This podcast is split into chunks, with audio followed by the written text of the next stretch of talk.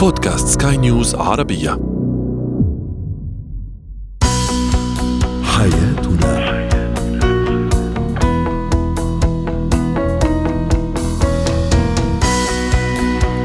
مستمعينا الكرام أهلا بكم إلى برنامج حياتنا برنامجكم اليومي الذي يعنى بشؤون الأسرة وباقي الشؤون الحياتية الأخرى والذي يمكنكم الاستماع إليه عبر منصة البودكاست سكاي نيوز عربية. معي أنا طيبة حميد.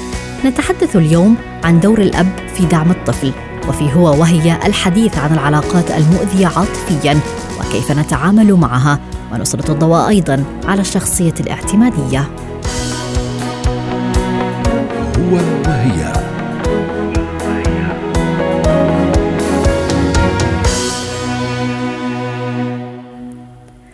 بالتأكيد لا شيء أكثر ضررا لصحتنا النفسية من كوننا في علاقة مؤذية عاطفيا مع شريك الحياة.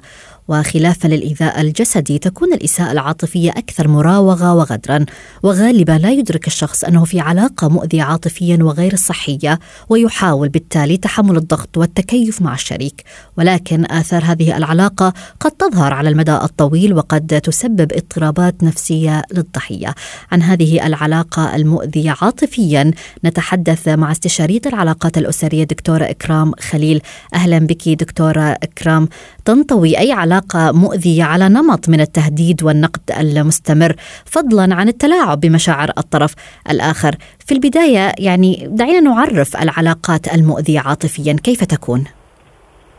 أهلا بيكي وأنا مبسوطة أكون معاكم. آه، اولا أنا بشكرك على اختيار الموضوع لأنه إحنا كتير جدا بنتاذي ون- ونبتز عاطفيا وإحنا ما بنبقوش عارفين إن إحنا بنستغل وشكل العلاقة إيه. تعريف العلاقة دي إن في طرف آخر بيديني آه، آه، الشيء المطلوب اللي هو اللي أنا أستحقه أو اللي أنا حقي في العلاقة تحت تهديد سلاح أو تحت تهديد تخويف. أو بمعنى أصح لو انت مش هتعملي لي الأمر ده هيحصل وهيحصل وهيحصل فبكون أنا ما عنديش قدرة على الاختيار أبقى أنا دايما مرغمة أعمل كل ما هو يرضيه عشان أنا يختلط احساسي إن أنا هفقد احتياجي. فهي بمعنى أصح هو إعطائي الحب بشروط تخويف. نعم. أو بمعنى أصح إعطائي حقي في العلاقة إن كانت أمان أو قيمة أو حب تحت تهديد السلاح. السلاح ده ممكن يكون تهديد بأماني ممكن يكون التهديد بإن أنا أتطلق ممكن يكون التهديد بإن أنا مش هيتصرف عليا. آه، ممكن التهديد بأي أنواع من الأنواع الابتزاز العاطفي معناها اللي هتعملي اللي هيحصل فطبعا أنا هكون دايما ب... ب... أنا وبختار مش بختار عشان أنا عايزة أنا بختار من, من أرض الخوف بتاعتي هل هذه العلاقات المؤذية عاطفيا تبدأ في مرحلة مبكرة يعني في مرحلة التعارف أو الخطوبة؟ آه، من بدايتها دايما الشخص ال- ال- ال- اللي بيعتمد على الابتزاز العاطفي أو المؤذي في الشكل العلاقة دي بيبدأ في البداية بداية شخص أنا بحبك أنا عشان بحبك طالب منك إنك تعملي كل حاجة. أنا عشان بحبك يبدأ الأول باهتمام بس الاهتمام ده فيه سم محطوط فيه في شكل عسل. يعني إيه؟ لو أنت عشان أنت بتحبيني المطلوب منك تتخلي عنك. فيبدأ الاهتمام يتحول إلى امتلاك. ولو أنا ما عملتش اللي هو عايزه يتحول فجأة إلى انفجار رهيب. الانفجار ده بيبقاش مقياسه مقدار الموقف. وكأني أنا بغلط في شخصه ال- ال- ال- الكبير إن أنا اخترت حاجة من غير إذنه. فيبدأ تجريح رهيب ليا ويحسسني إن أنا من غيره مش عايش. إحنا بنسميها آه، مسمى اسمحي لي سيدتي اقولها لك ال dealer العاطفي. يعني إيه ال dealer العاطفي؟ في dealer بتاع المخدرات دايما بيحب الضحية إنها تجيله ويديله يديله جرعة مجانا. ويبدأ يقول له الله دي جميلة. فيبدأ يدوقها لغاية ما يعتاد عليها ويبدأ يحصل له إذلال بعد كده هتدفع ثمن ال- الجرعة المخدرات دي. في نفس الفكرة في جرعات عاطفية زي المخدرات بالظبط. فتدخل الشخصية المسيطرة اللي هي بتحب إن اللي قدامها يعتمد عليها عاطفيا ويستفزها الأول يديها كل شيء مجانا ويحاول يحسسها قد إيه أو يحسسه. ممكن تكون ست أو راجل. أنا أنا مش نعم. بتكلم بس إن في النوعية دي تكون ستات لكن في منها رجالة في منها ستات. بالتأكيد. تعطي كل شيء. المهم إن أنا املى الفراغ بتاعك واديهولك فجأة أتحول بعد ما انت تعتادي وتتعلقي بيا أو تتعلق بيها يبدأ هو يطلب الطلبات. ادفع ثمن الحساب. طيب دكتورة إكرام يعني هذا الشخص المسيء عاطفيا هل يمكن أن نغير سلوكه؟ أول حاجة في تغيير سلوكه لازم أحمي نفسي. إحنا النهارده مش بن... إحنا مش دورنا نغير الآخرين. النهارده أنا بتكلم للمستمعين إحنا عندنا مشكلة خطيرة في الجواز بندخلها ان كل واحد عايز يغير التاني وده ما بيتغيرش. الشخص لو مش بيغير نفسه مش هيتغير. لازم التغيير يجي من الشخص نفسه. أول حاجة في العلاقة مسؤوليتي الشخصية حمايتي أنا. والشخصيات المؤذية اللي هي اللي بنتكلم عنها دي بتقلل بتعمل هدم نفسي وبتعمل شروخ نفسية وبتعمل مشاكل رهيبة نفسية. فأول دور ليا قبل ما أطلب إنه أغيره أنا أحمي نفسي. أحمي نفسي من الابتزاز العاطفي احمي نفسي من التخويف اللي بيجي لي في العلاقة احمي نفسي من انه ما فيش حاجة اسمها حب مع عدم احترام ما فيش حاجة اسمها حب يختلط مع عدم أمان. من من من مبادئ الحب الأمان والقيمة. لو ما خدتهمش في العلاقة تبقى علاقة مسيئة علاقة نعم. اعتمادية. نعم طيب هل هناك إجراءات سريعة يمكن أن نتخذها للتخلص من هذه العلاقة المؤذية؟ باختصار. أول حاجة إني أعترف ان هو مؤذي لازم أشوف. ولازم اشارك حد اتكلم معاه. ضمن العلاقات المؤذية دي اللي بيحبوا الضحية بتاعتهم ما تتكلمش تبقى مقفولة عليهم. نعم. ما تروحش مشوار نفسي ما تتكلمش ما تتفاهمش وبيحسسها طول الوقت بإحساس رهيب بالضعف أو بتحسسه بالضعف. لو أنت بعدت عني مش هتقدر. النهارده أنا بكلم كل مشاء مستمع بقول له ما فيش حاجة اسمها مش هقدر. مفيش حاجة انت جواك قوة دور عليها من جوه. قوتي الحقيقية إن أنا أحتضن نفسي وأشوف إني لازم أحمي نفسي. أول نعم. حاجة أتكلم أطلع المي وأبدأ أتكلم مع حد آخر في العلاقة يكون بيشوف بس يكون حد متخصص وبيفهم يعني يكون على الأقل عنده وعي كافي عاطفي. ثالث حاجة لازم أقلل الاحتكاكات في المناقشات. يعني ما ابداش أدخل عشان اثبت له إن قد إيه بحبه إن هو دايما الشخص المبتز يقول لك لو انت بتحبيني لو انت بتعملي لو انت بتحترميني. فطبعا بيخلي الطرف الآخر دايما في, في امتحان إن يثبت إن هو قد بالسؤال ده. هنوقف الامتحان. الإجابة بتاعتي أنا صفر أنا كده.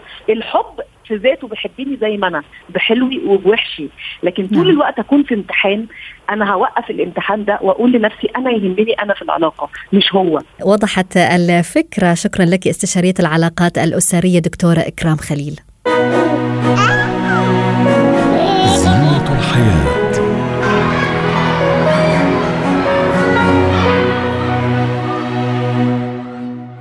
تحتفل العديد من دول العالم اليوم الأحد الثالث من شهر يونيو بيوم الأب العالمي تقديرا لمساهمة الأب في حياة أطفاله وعائلته وتقديرا أيضا لتضحياته الكبيرة التي يقدمها جنبا إلى جنب مع الأم. وانطلاقا من هنا نود أن نتحدث عن الأب ودوره في دعم الطفل وتربيته أيضا مع الاختصاصية النفسية والتربوية لما الصفدي.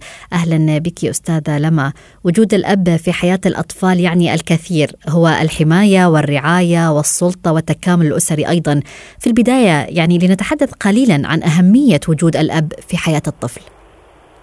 أكيد يمكن هاي المعلومة يظن كثير من الأشخاص بأنه لعمر متقدم الدور الأكبر هو فقط للأم وليس الأب ولكن بعد العمر الست سنوات دور الأب هو دور جدا مهم بحياه الأطفال لا يقتصر فقط على الدعم المادي أو على وجود الأب ولكن كونه هو يعتبر المثل الأعلى والأطفال بعد عمر الست سنوات يبدأون بالبحث عن مثل أعلى بحياتهم. لذلك جدا مهم ومؤثر وجود الأب في هذه المرحلة العمرية. النقطة الثانية بأنه دائما وجود الأب هو الأمان. يعني أول نقطة المثل الأعلى. النقطة الثانية هي الأمان. إحساس الطفل بأنه أنا بأمان إذا تعرضت لحادث لتنمر.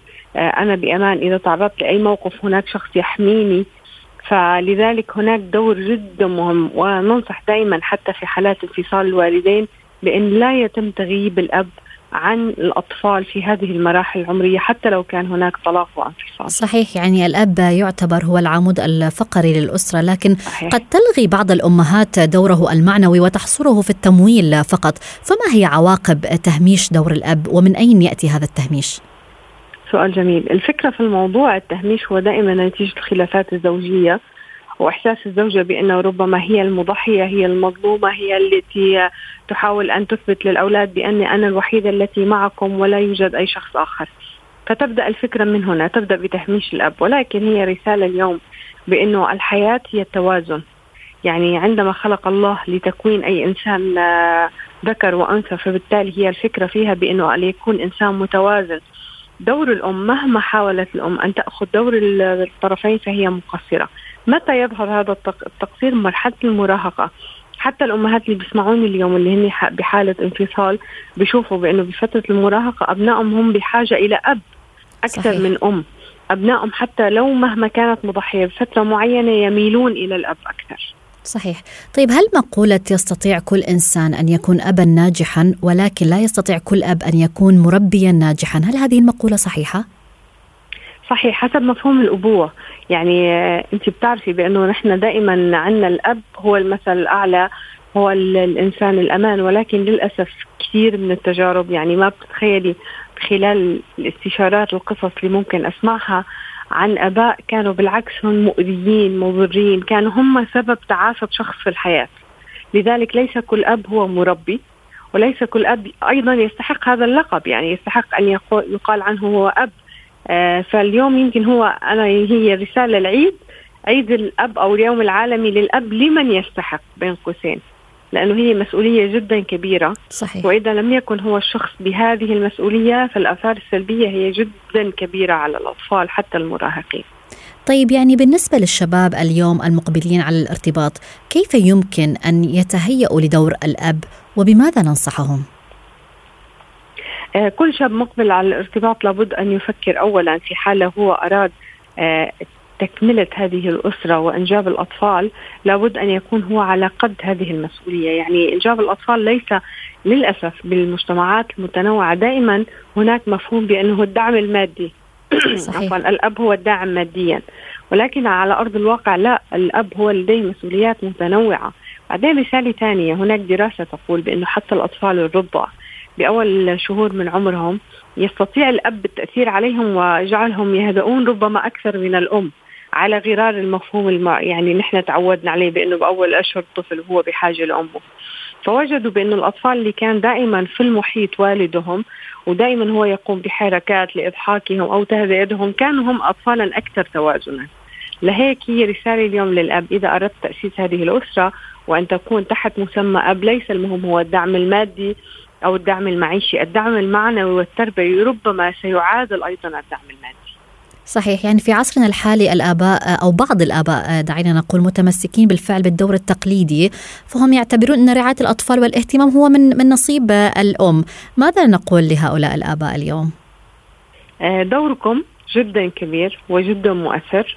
آه، كم من القصص اللي نسمعها يوميا عن أشخاص وصلوا إلى مناصب عن أشخاص ربما هم حاليا بنجاحات متنوعة ولكن ما زال بداخلهم هناك منطقة فارغة تسمى وذاك الأب.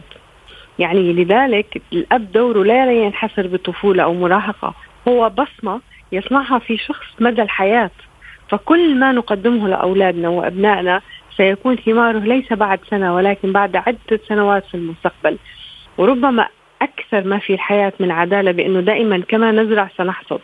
يعني بما أنه في وقت من الأوقات ربما سيكون هو بحاجة لأبنائه هو بحاجة ليكونوا سند لها فكما هو أعطاهم في البداية وكان هو مسؤول عن سعادتهم وأمانهم ربما في المستقبل قد يكون المقابل أيضا بأن يكونوا مسؤولين عن صحته ومتابعة أموره نعم طيب غياب الأب كيف يؤثر آه، في نفسية الطفل؟ جدا مؤثر خصوصا إذا كانت الوفاة هي السبب وليس الانفصال وللأسف أحيانا تحاول الأم جاهدة تعويض هذا الفراغ يعني في حال غياب الأب. فهي أولا نصيحة لكل أم ابحثي عن مثل آخر. يعني لو كان الأب خلص توفى والأطفال صغار لا تقومي بدور المهمتين معا لأنها لن تنجح. دائما سيكون يا إما ستتخلي عن أمومتك وتصبحي قاسية القلب أو سيكون هناك شاغر. فالمطلوب وجود شخص أيضا يمثل الأب مثل خال عم صديق آه، أي شخص ممكن أن يمثل هذه الصورة الذكورية للأب. نعم. النقطة الثانية في دراسة تقول باختصار بأنه أغلب الفتيات اللواتي فقدن والدهن بعمر صغير آه لديهم دائما اختيار الأول للزوج أو لشريك الحياة يكون هو نتيجة عقدة نقص عن فقدان الوالد. يعني وليس بأسباب منطقية فتلجأ دائما إلى شخص ربما أكبر في العمر شخص ناضج أكثر ما هو متهور فبالتالي هي تبحث عن صورة الشخص المفقود التي افتقدته في طفولته. كل ما ذكرناه هو تأكيد لرسالة أنت أيها الأب لديك دور جوهري ومهم ومصيري بحياة الأبناء. فاليوم يعني كل عام وأنتم بخير ولكن رجاء حافظوا على هذا الدور. يعني آه، هناك من يقول إن الأطفال الذين كان آباؤهم أكثر جفاء معهم أو أقل تفاعلا أثناء آه، اللعب هم عانوا عندما أتموا عامهم الأول من مشكلات سلوكية أكثر آه، من أقرانهم. صحيح، التفاعل الوجداني والعاطفي جدا مهم. والسبب فيه بأنه الإنسان في له مراحل بكل مرحلة من مراحل حياته. في مراحل معينة العاطفة هي اللي يكون هو يعني نسميه حتى الدماغ الثدي يعني دماغه يكون يتشكل بمناطق فيه. العاطفة هي المحور الأساسي. فالأب الجافي أو الأب الذي يهجر أبنائه بهي المراحل العمرية هناك منطقة بالدماغ تكون غير مكتملة وهي منطقة الانفعال والعاطفة. فبالتالي كما تفضلتي بعمر السنة أو ما بعد السنة نلاحظ الأطفال حزينين أحيانا عدائيين أحيانا انفعاليين يعني مشاعرهم غير مستقرة. لأنه في أدوار معينة بحياة كل شخص فينا يعني هناك مناطق في الدماغ تنمو بفعل وجود الأب أو بفعل وجود الأم. في دراسة أيضا جدا مهمة أكدت بأن الأطفال الذين آه، يعيشون في الملاجئ أو بيوت الأيتام يعني هم لا يعرفون الأب أو الأم هم بيكون حياتهم في المستقبل آه، أقل قدرة على اتخاذ القرار وبيكون حياتهم انفعالاتهم يا إما هم منفعلين إلى الأقصى نعم. أو عدائيين إلى الأقصى. شكرا. هو دائما كل نقص لديه مبرر. شكرا لك الإختصاصية النفسية والتربوية لما الصفدي مهارات حياه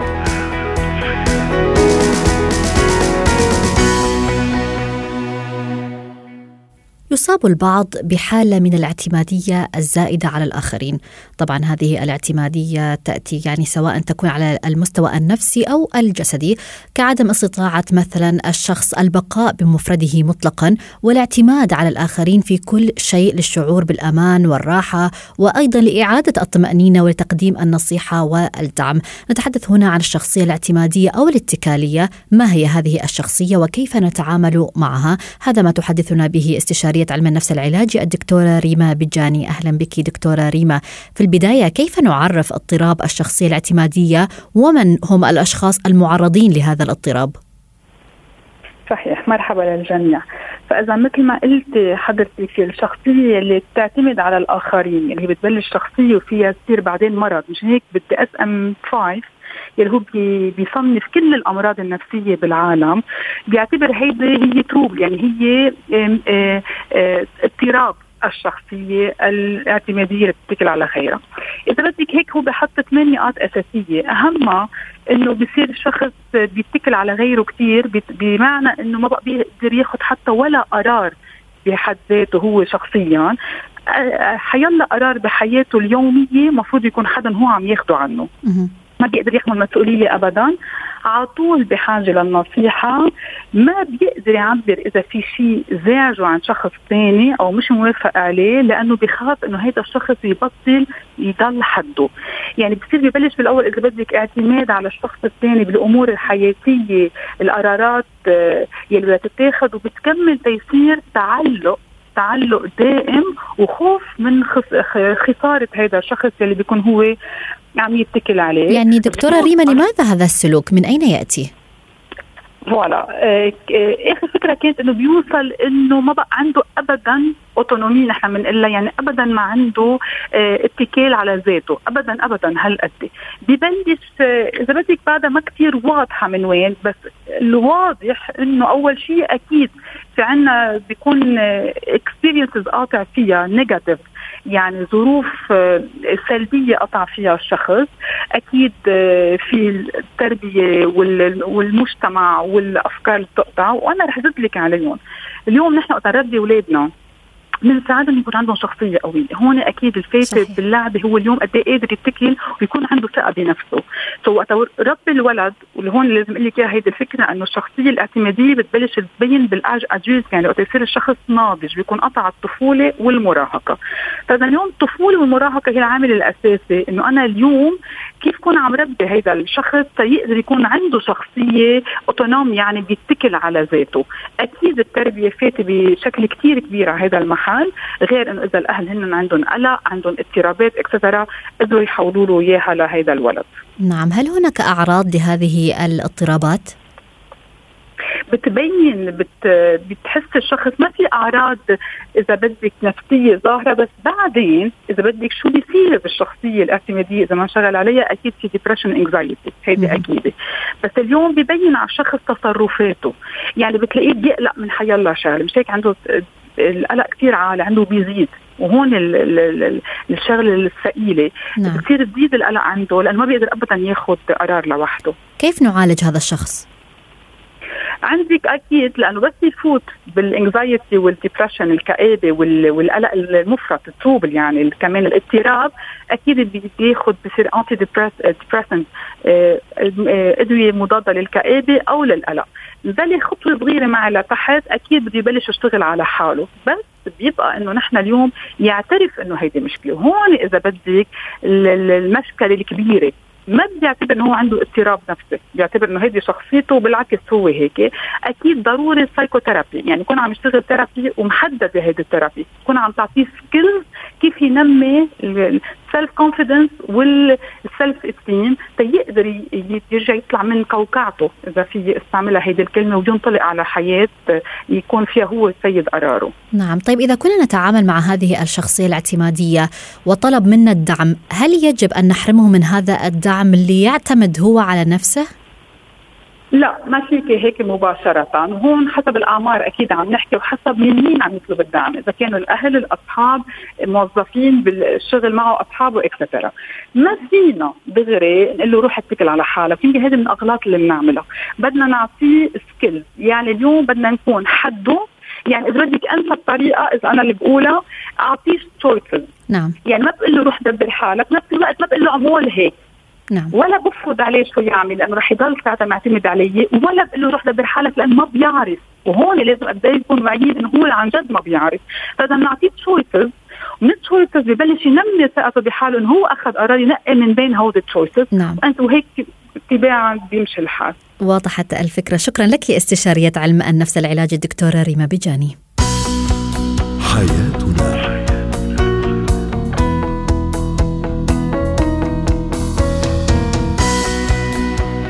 إلى هنا نأتي وإياكم مستمعينا الكرام لختام برنامج حياتنا. حياتنا